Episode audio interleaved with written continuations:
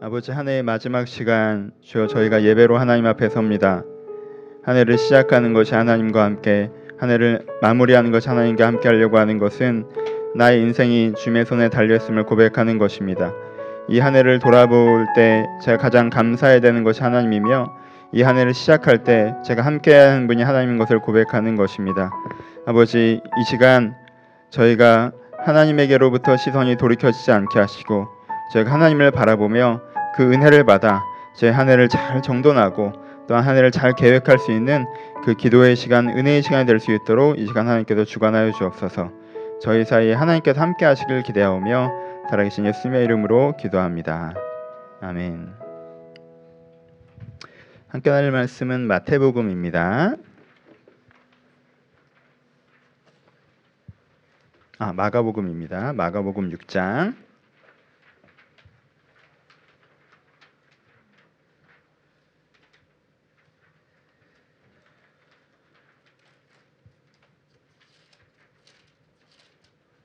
마가복음 6장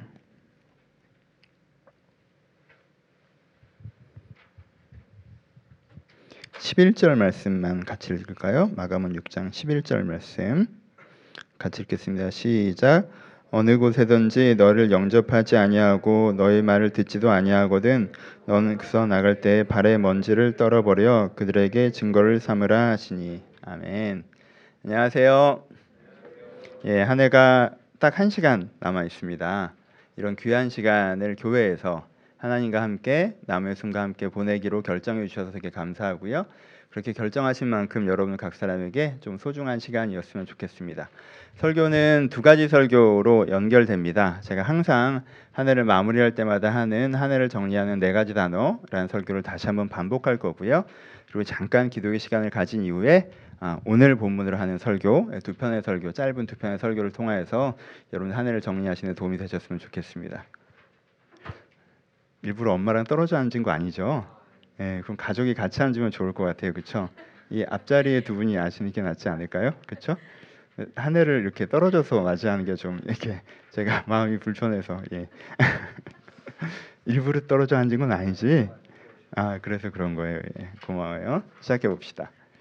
매년 제가 하는 설교입니다. 4년째 같은 설교를 하고 있는 것 같은데요. 첫 순간은 이 설교를 기억하시면서 시작했으면 좋겠습니다. 한 해를 정리하는 네 가지 단어라는 이야기로 함께 나누겠습니다. 한 해를 정리할 땐 네 가지 단어를 사용하시는 게 좋습니다. 첫 번째 단어는 후회입니다. 한 해를 정리하실 때 여러분들이 꼭 하셔야 되는 게 후회입니다. 합리화하지 말고 포장하지 말고 외면하지 말고 후회해야 합니다. 후회는 뭐에 대한 것입니까? 여러분들이 올해 한 해 동안 잘못한 잘못한 선택을 하는 것에 대한 것입니다. 내가 올 한 해를 돌아보시면요. 여러분들이 한 내가 한 잘못한 것들이 분명히 있습니다. 우리가 그것을 기억해내고 후회해야 됩니다. 불편할 정도로 부끄러울 정도로 정말 몸이 떨릴 정도로 후회해야 합니다. 내가 그렇게 후회할 때에만 내가 내년에서는 그런 행동을 반복하지 않을 수가 있습니다. 내가 이 인생의 마대에서 후회하지 않을 때 내가 하는 잘못한 선택의 패턴들은 내 인생을 따라다닙니다. 하지만 내가 후회할 수 있다면 내가 일부러 사람들이 그어놓은 연결되어서 끊어지지 않는 이 시간의 선에 1년이라는 굳이 선을 긋고 한 번쯤은 우리가 돌아보면서 가자라고 한 이 시간의 선에서 멈춰서서 후회할 수 있다면 우리는 그 실패를 반복하지 않을 수 있다는 것입니다.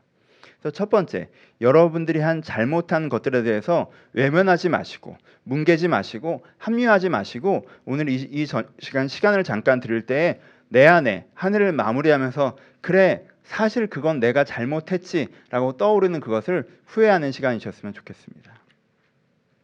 하늘을 정리한 두 번째 단어는 무엇입니까? 하늘을 정리한 두 번째 단어는 보람입니다. 자부심이라고도 할 수 있습니다. 여러분들이 선택한 잘한 것들이 있습니다. 우리가 지혜롭지 못할 때 과도한 겸손을 사용할 때가 있습니다. 아, 제가 한 게 무엇이 있나요? 다 감사하고 다 주변이 도와주셔서 그렇지 않습니다. 왜그 사람들이 다른 사람은 안 도왔겠습니까? 다 하나님이 하셨고 아니 하나님이 왜 다른 사람에게 안 하셨겠습니까? 여러분들이 잘해서 잘 된 것이 분명히 있습니다. 그 전해에는 그렇게 못했었는데 올해는 내가 그렇게 했기 때문에 잘 된 것이 있다는 거예요. 내가 그 전에는 그렇게 살지 않았는데 올해는 내가 그렇게 살아서 잘 된 부분이 있습니다. 거기에 대해서 아예 뭐 별거 아닌데라고 어설픈 겸손을 발동하셔서는 안 됩니다. 거기에 대해서는 굉장히 자랑스러워 하셔야 됩니다. 혼자 희죽희죽 웃음이 날 정도로 자랑스러워 하셔야 됩니다. 아, 내가 다시 생각해도 그건 정말 잘한 것 같아. 내가 어떻게 그때 그렇게 했지? 아, 정말 그 내가 그때 그렇게 선택한 건 다행이다. 내가 그것을 그렇게 자랑스러워할 때, 보람을 느낄 때, 자부심을 느낄 때, 내그 내 인생에 했던 내 긍정의 경험은 내 영혼에 새겨질 수가 있습니다. 그래서 내 인생에 올해만 그렇게 한 것이 아니라 그 행동이 올해부터 시작될 수 있다라는 거예요. 올해 기도하기 시작하신 분들 있으십니까? 그래서 영혼의 은혜를 경험하셨습니까? 여러분 올해 그것을 되게 자랑스럽게 생각하십시오.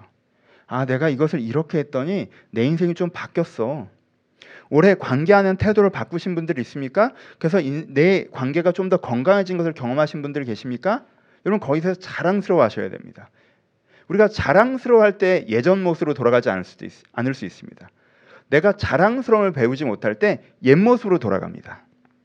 그 여러분 생각해 보십시오. 올해 잘하신 것이 무엇입니까? 분명히 거기에 그게 있습니다. 하, 한국 사람들은 이걸 제일 못하는 것 같아요. 그렇죠? 우리는 자꾸 후회와 감사만 하려고 합니다. 후회만 감사만 하면 어떻게 되죠? 난 너무 잘못했는데 하나님께서 그래도 좋아주셔서 겨우 살았네요라는 거예요. 여러분 이 후회만 감사한 사람이 새로운 인생 앞에서 내일 앞에서 자기의 삶의 태도를 바꿀 수 있을까요? 쉽지 않습니다. 그렇죠? 쉽지 않아요. 물론 그것도 너무 중요하지만 그건 절반만 갖고 있는 거예요. 그렇죠? 내가 잘 했던 것을 잃어버리지 않는 것이 너무너무 중요합니다. 그러니 여러분, 여러분들이 잘했던 것에 대해서 자랑스러워하세요. 내가 절대 올해 받은 이 선물 이렇게 했더니 내 인생에 너무 중요했구나. 이건 내가 절대 잃어버리지 않겠다. 내가 이건 평생 가져갈 거다. 그렇게 내 내면에 인생에 주신 선물을 쌓아낼 수 있는 사람만 높은 단위에 설 수 있습니다. 원래 무엇을 배웠으나 내는 것을 잃어버리고 또 다른 것을 배우고 또 다른 것을 배우고 그렇게 계속 인생의 내 인생에서 하나님께 주신 선물이 내 인생에서 지나가게 만들면 그것이 내 인생에 쌓이지 못한다면 내가 그 높은 단위에서 하나님께 감사하기 어려울 수 있다라는 것입니다. 두 번째, 자랑스러워하십시오. 떠오르는 것이 있으십니까? 일단 이 두 단어입니다. 여러분 들을 때 떠오르시는 것이 되게 좋습니다. 후회하시는 것이 무엇입니까? 여러분 올해 잘못한 거. 내가 그거 그러지 말았어야 되는 거. 이유가 있겠죠. 그렇죠? 합리화할 수 있어요. 변명할 수 있습니다. 여러분을 비난하려고 하는 게 아니에요. 하지만 여러분들 스스로는 알잖아요. 그럼에도 불구하고 내가 그러지 않았으면 더 좋았을 거라는? 여러분들이 그만둔 것들, 여러분들이 그만두지 않았던 것들, 조급했던 것들, 어리석은 것들, 어리석었던 것들을 기억하십시오. 그리고 후회하십시오. 그리고 내년에 그러지 않으리라 결단하십시오.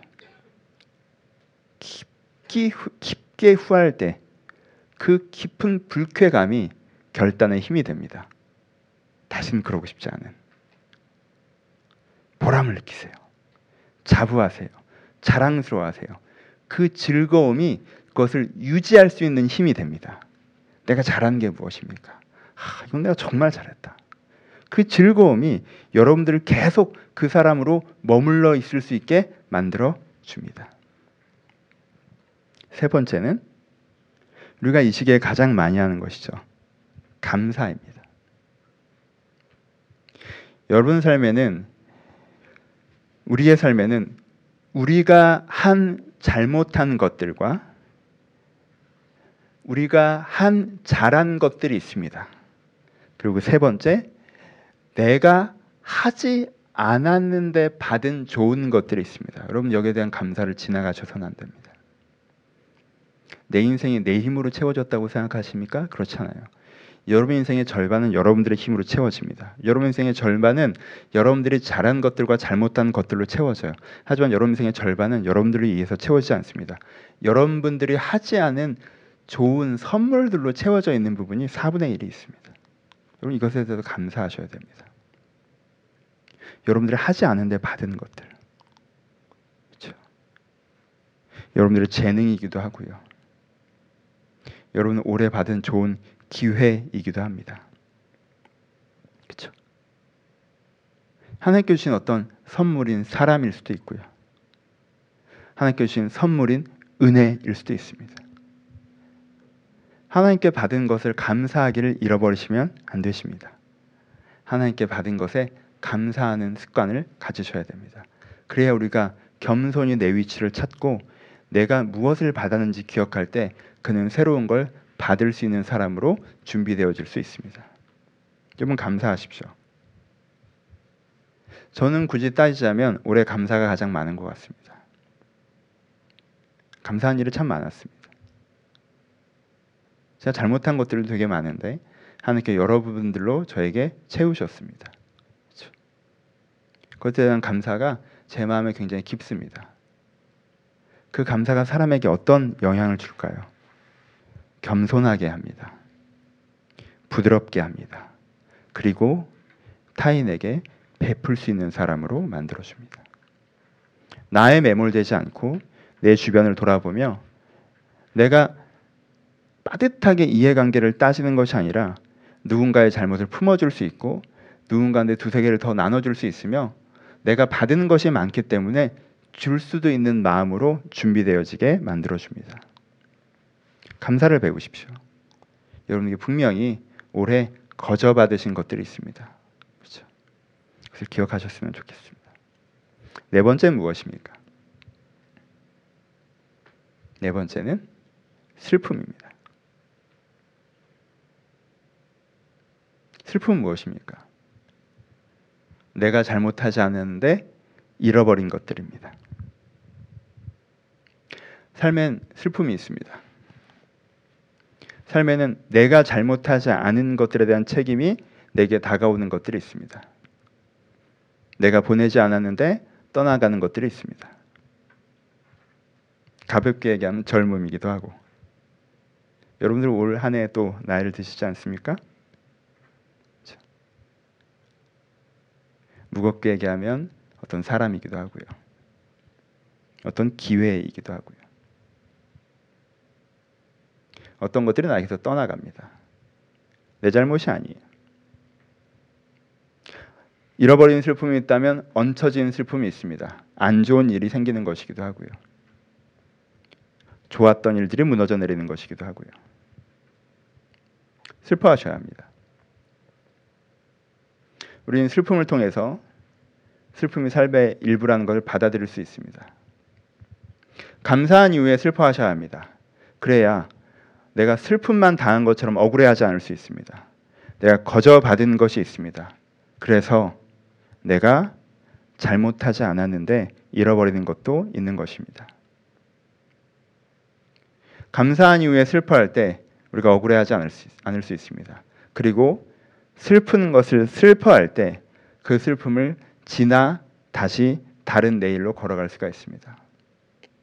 그것이 떠나갔다는 것을 받아들일 수가 있습니다.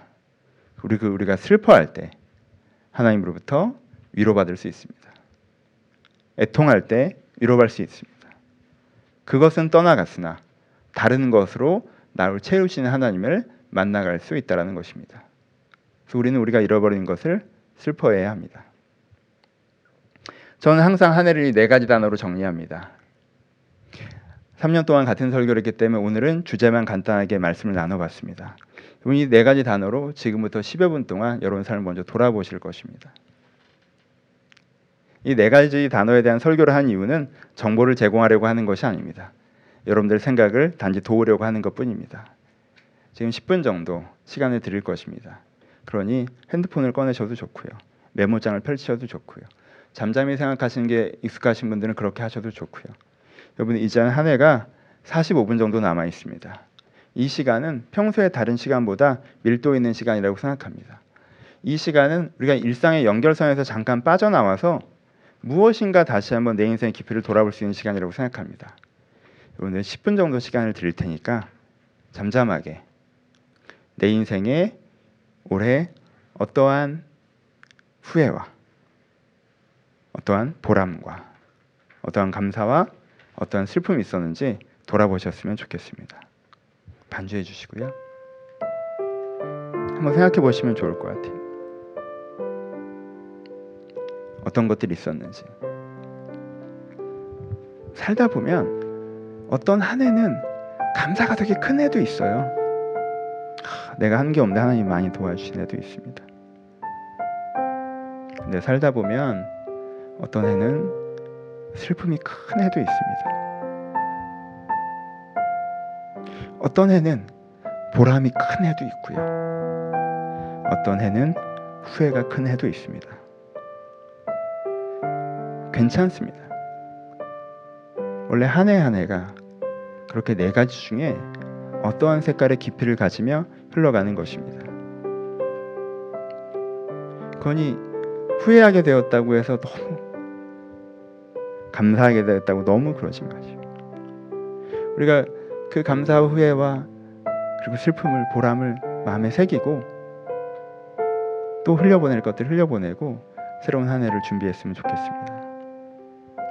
이 시간 여러분의 마음을 깊이 들여다보시면서 여러분의 생각을 다시 한번 깊이 들여다보시면서 아, 올 한 해가 나에게 어떠했는지 한번 들여다보시는 시간이셨으면 좋겠습니다. 집중을 위해서 불을 조금만 꺼주시고요.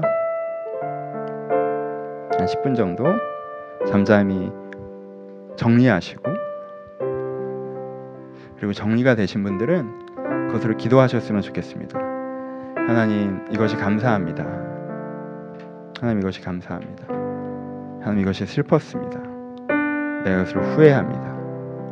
하나님 이것에 자부심을 제가 느낍니다. 제가 더욱 그러하길 바랍니다. 돌아보시고 기도하시는 중요한 10분이 되었으면 좋겠습니다. 함께 묵상하며 기도하도록 하겠습니다. 아버지 한 해의 마지막 날 저희가 인생을 받아들이기로 결정합니다.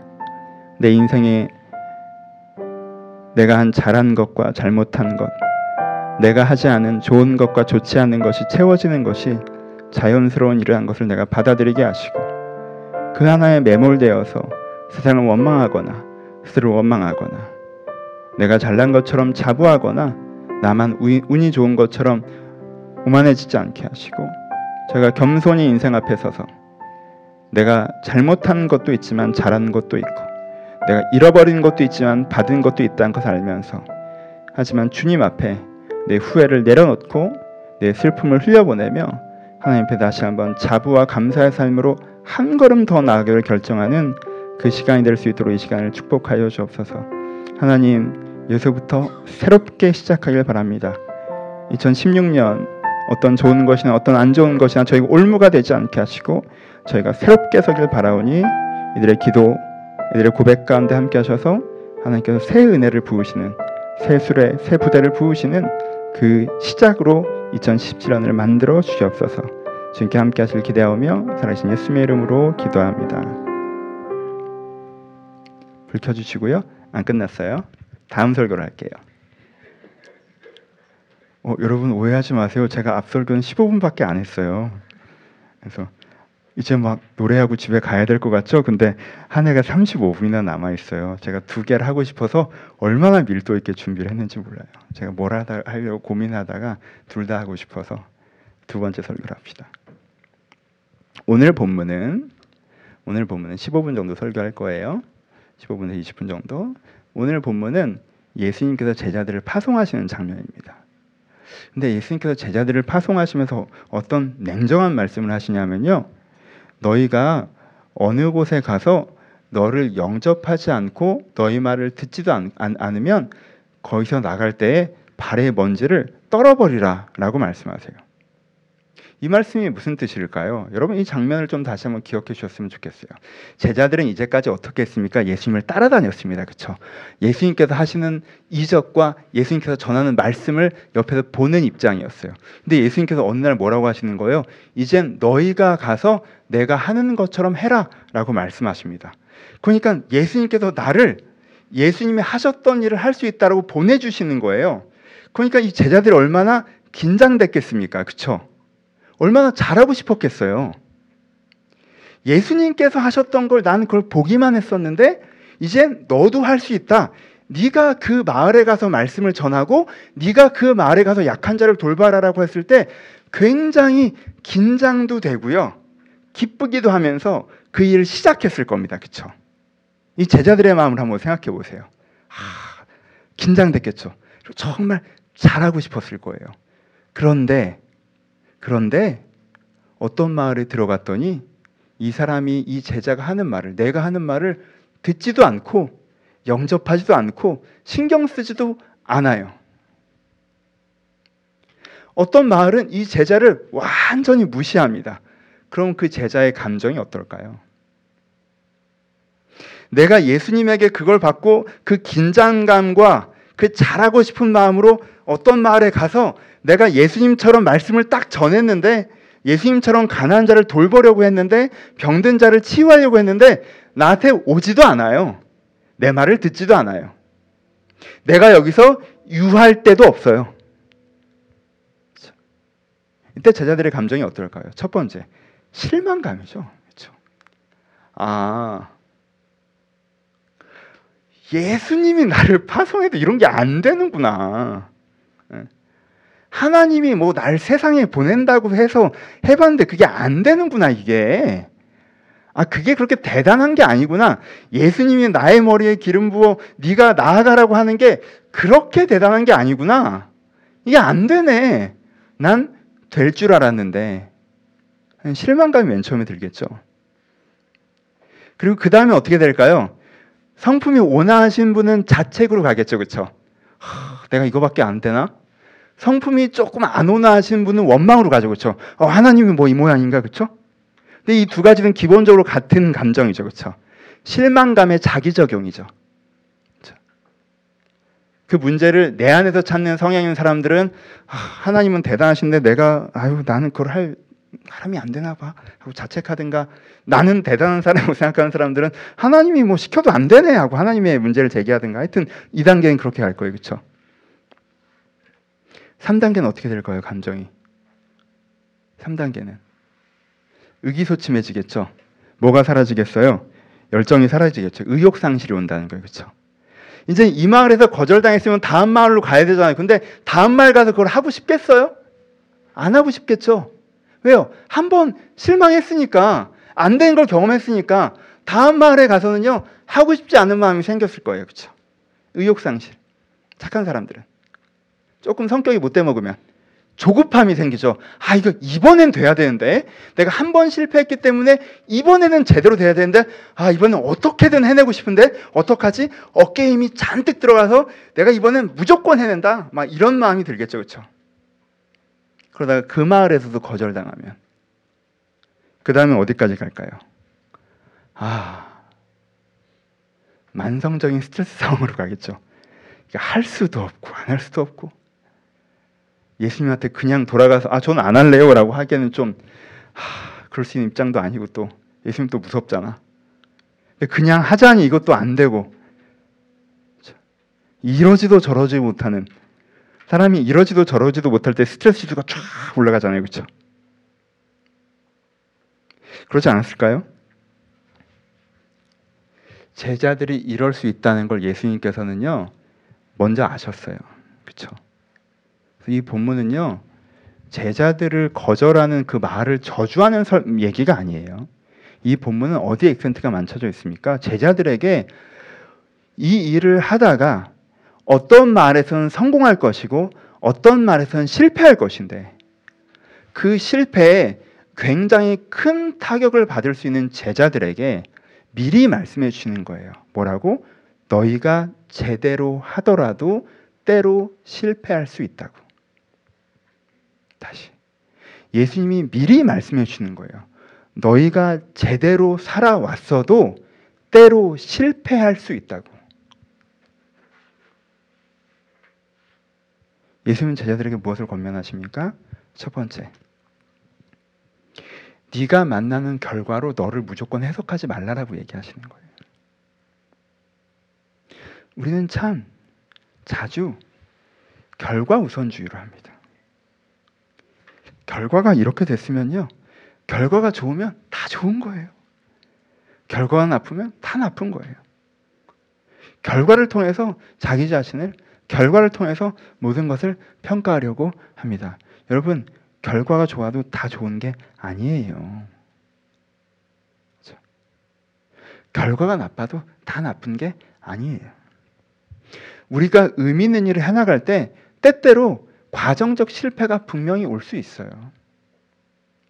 그러니까 내가 그 과정적 실패를 경험했다고 해서 아, 내가 잘못하고 있나? 내가 괜한 짓을 했나? 아, 나는 해도 안 되는구나 라고 생각해선 안 됩니다. 왜요? 그 과정적 실패를 지나 저벅저벅 걸어갔으면 목적지에 다다를 수 있는데 어떤 마을에서는 복음을 전하고 어떤 마을에서는 복음이 전해지지 않았으나 결국 나, 나를 통해서 하나님의 의일이 이루어지는 목적지에 다다를 수 있는데 내가 중간에 한 장면 장면에 흔들려 버려서 그 과정 때문에 미리 놓아버리면 그것이 내 인생의 목적지에 나를 못 다다르게 하는 것이기 때문에 그래요. 그렇죠? 그러니까 순간의 결과를 가지고 그것이 최종적인 것처럼 받아들이시면 안 돼요. 예수님은 그걸 제자들에게 우리에게 권면하시는 거예요. 여러분들이 잘 하고 있는데 잘 안 될 수 있습니다. 괜찮아요. 여러분 생각해 보세요. 매번 우리가 경으로 배워야 되는 건 맞아요. 그렇죠? 우리가 상황을 통해서 성장해야 되는 건 맞아요. 결과를 통해서 반면교사해야 되는 거 맞습니다. 그런데 우리가 매번 결과를 통해서 내 인생을 되돌아보잖아요. 그럼 어떻게 될 것 같아요? 아 이렇게 하는데 잘 안 됐네. 어 그럼 저렇게 하자. 어 이렇게 해도 잘 안 됐네. 그럼 저렇게 하자. 어 이렇게 해도 안 됐네. 이렇게 해야겠네. 라고 인생이 왔다 갔다 하는 갈지장보가 되지 않겠어요? 어쩌다 잘 된 거예요. 내가 잘해서 잘 된 게 아니에요. 어 이렇게 하니까 잘 되네. 그럼 계속 이렇게 해야지. 어, 이렇게 했는데 이번엔 왜 잘 안 되지? 어, 어떻게 하란 말이야? 내가 결과와 경험만을 통해서 배우려고 하잖아요. 그러면요, 인생은 계속 쭉 중심을 잡힌 방향으로 흘러가지 못하고 좌우로 계속 흔들리며 몇 번의 실패가 반복되면 결국, 아, 도대체 어쩌란 말이야! 라는 지점에 도달할 수밖에 없어요. 도대체 어떻게 하라는 얘기는요, 결과에 신경 쓰지 말고 처음부터 내가 해고자 했던 것들을 하려고 했던 것들을 저벅저벅 하면 되는 거예요.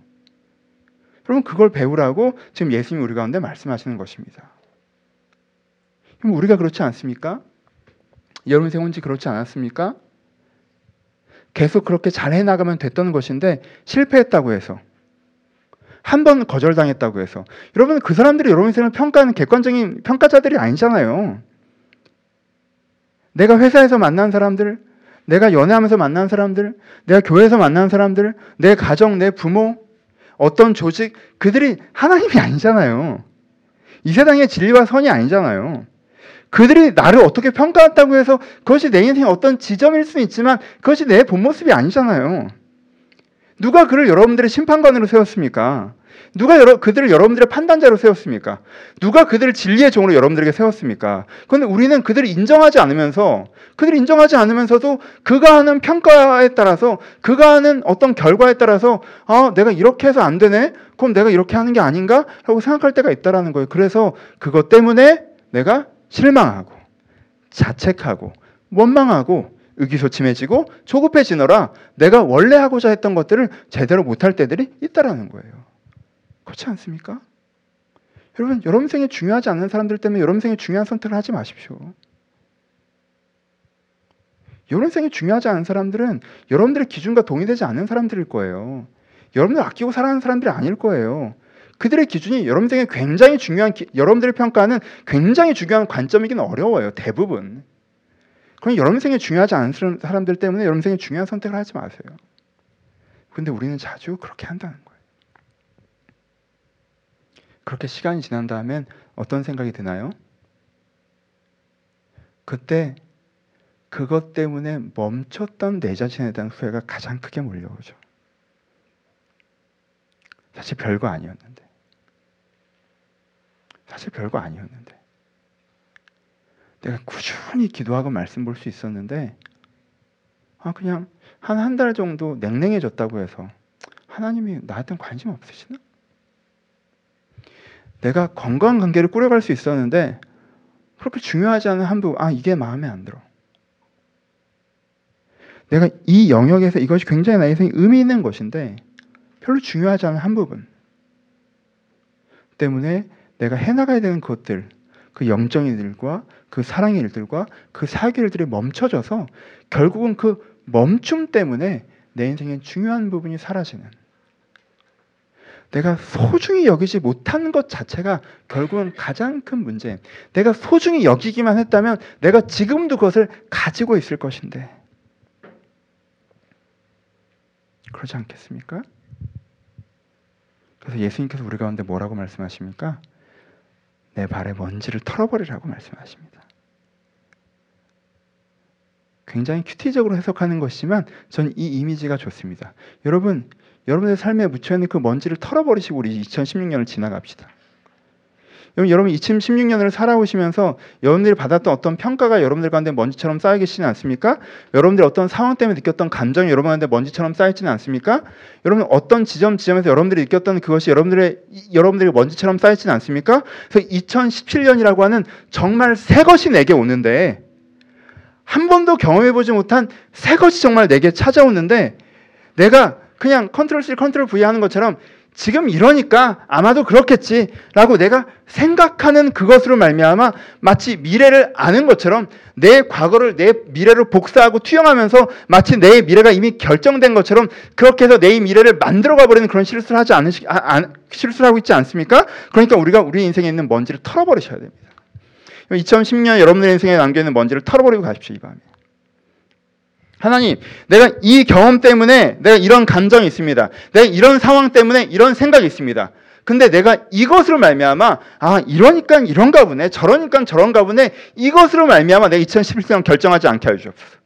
내가 그것을 털어버리고 가게 하옵소서. 내가 이 마을에서 느꼈던 거절감이 다음 마을로 갈 때 의기소침함이나 이 마을에 느꼈던 내 실망감이 다음 마을로 갈 때 조급함으로 연결되지 않게 하시고 이 마을의 먼지는 내가 털어내고 내가 다음 마을로 가게 해달라고 여러분들이 결단하셨으면 좋겠어요. 그래서 깨끗한 심정으로 여러분 인생의 새로운 기회 앞에 서셨으면 좋겠습니다.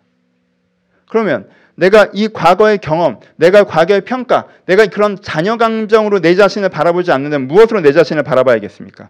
예수님은 제자들이 무엇으로 그들 자신을 바라보길 바라셨어요. 이 말에서 내가 거절당하냐, 거절당하지 않았느냐, 이 말에서 내가 성공했나 실패했느냐로 내 자신을 바라보는 것이 아니라 무엇으로 내 자신을 바라봐야 돼요? 예수께서 지금 나를 이 사명을 감당하라고 보내셨다라고 하는 첫 구절, 천명제. 내가 원래 무엇을 하고자 했는가에 집중하길 바라셨습니다. 그렇죠? 그럼 여러분, 여러분들 2017년을 그 같은 자세로 바라보십시오. 여러분, 아, 내가 이래서 지금 이래, 내가 저래서 지금 이래, 이거 말고, 여러분, 우리가 2017년 하나님께 여러분들 어떻게 살기 바라시겠습니까? 여러분, 여러분들이, 우리의 진심은 우리가 내년 어떤 삶을 살길 바라십니까? 그것에 집중하십시오. 내가 어떠했다가 아니라 과거를 복사해서 미래를 붙이는 것이 아니라 2017년에 정말 하나님께서 2017년 내가 어떻게 살기 바라시겠는가? 2017년 하나님께서 내가 진정으로 무엇을 원하길 바라시는가? 아니, 나는 하나님 앞에서 정말 내 인생이 어떻게 되길 꿈꾸는가? 이것이 하나님께서 주시는 그 선하고 인자하신 그 온전한 꿈인가? 그것에 집중하십시오. 하나님께 그것을 이루실 것입니다.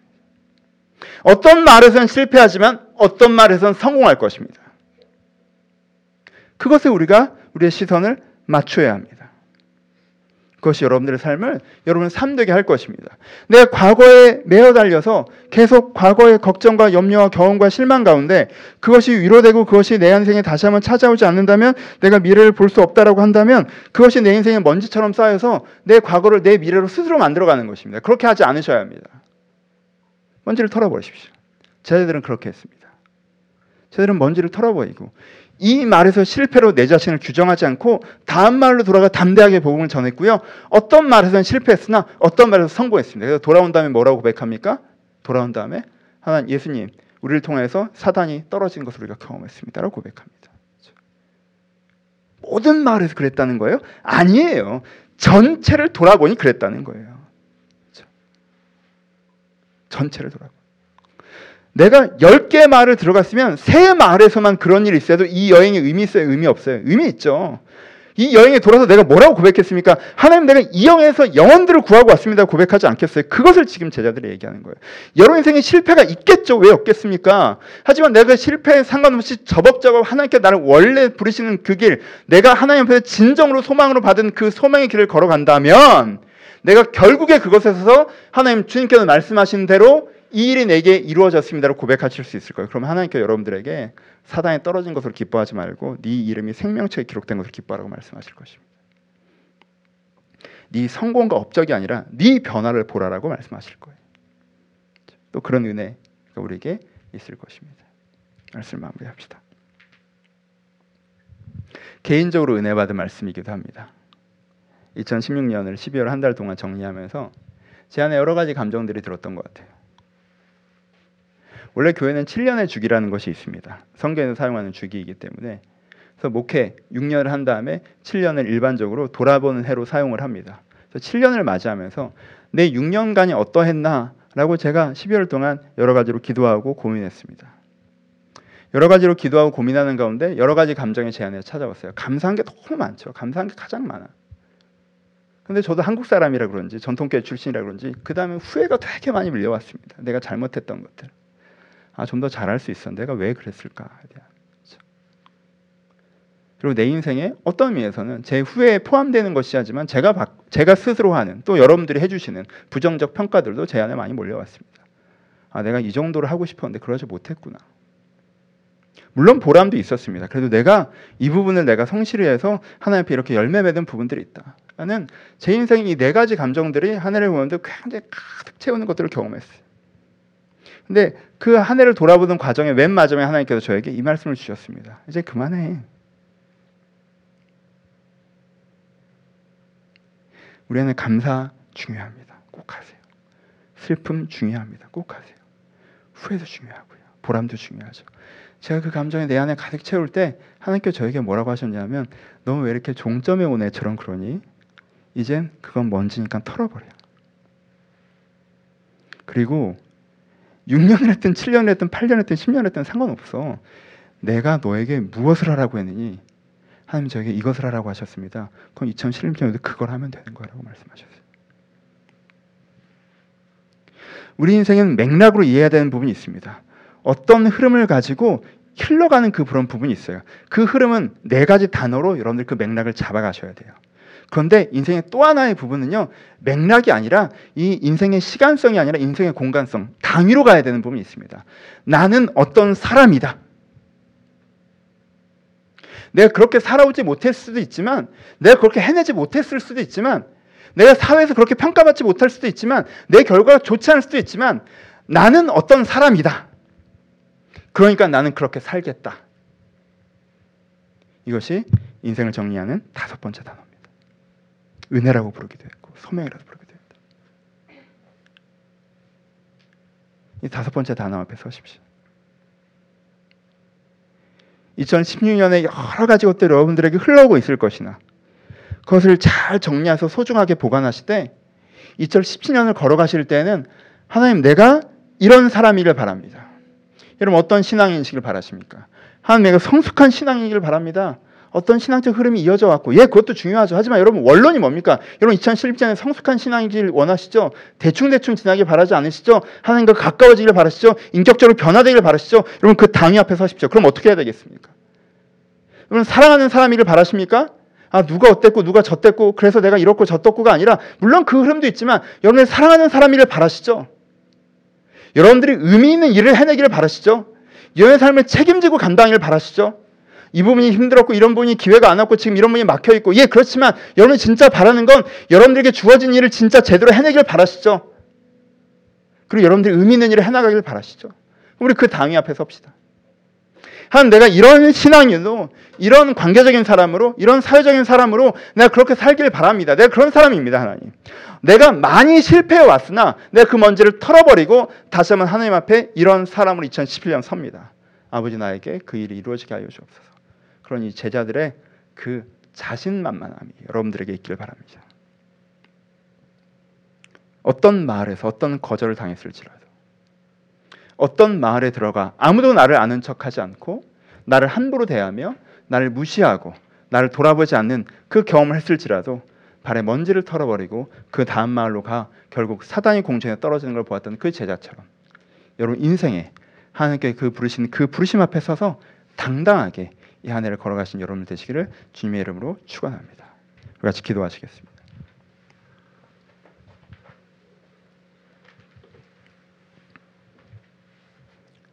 여러분 예배는 13분 정도가 남아 있어요. 한 해가 13분 남았습니다. 한 해를 마지막 마무리하고 한 해를 시작하는 이 순간 여러분들이 한 번의 통성 기도를 하실 거고요. 자유로운 개인의 시간을 가실 거예요. 그러니까 이 한 번의 통성 기도가 여러분들을 오래 드리는 마지막 기도입니다. 뭐라 기도하시겠습니까? 하나님, 저는 여러분들에게 추천하기를 하나님, 제 인생의 먼지를 털어버리게 하소서로 기도하셨으면 좋겠습니다. 하나님, 내 인생의 먼지를 털어버리게 하여 주옵소서. 누가 어땠고 누가 저땠고 이런 상황이고 저런 상황이었고 그것 때문에 내 인생에 가득 쌓여서 내 본 모습을 잃어버리게 하는 하나님 이 먼지를 내가 털어버리게 하여 주옵소서. 그리고 기도하십시오. 하나님 내가 이렇게 살아가길 바랍니다. 네, 이렇게 살아길 바랍니다. 내가 이런 사람입니다. 내가 2017년 이런 사람으로 서 있길 바랍니다. 그렇게 간구하셨으면 좋겠습니다. 우리 들은 말씀 생각하시면서 우리 마지막 통성 기도로 아버지 내 인생의 먼지를 털어버리게 하시고 내가 서야 될 그 사람을 서게 해달라고 우리 한 번만 같이 앞에 부르짖어 기도하길 소원합니다. 기도하겠습니다. 이제 새해가 시작되었습니다. 이제 마지막으로 새해 첫 번째 축도로 모든 순서를 마칠 텐데 여러분이 돌아보셨던 것, 여러분이 결단하셨던 것, 기대하셨던 것, 2027년에 하나님께서 함께하셔서 그것들이 만들어가는 여러 가지들이 있을 것이나 하나님께서 함께하셔서 주의 뜻이 이루어지는 귀한 한 해 되기를 축원합니다. 자 기도함으로 예배를 마치겠습니다. 이제 우리 주 예수 그리스도의 은혜와 하나님 아버지의 사랑하심과 성령님의 교통하심이 하나님과 함께 2017년도의 인생길을 시작하는 이 신명 신명 가운데 이제부터 영원토록 함께 있을지어다. 아멘.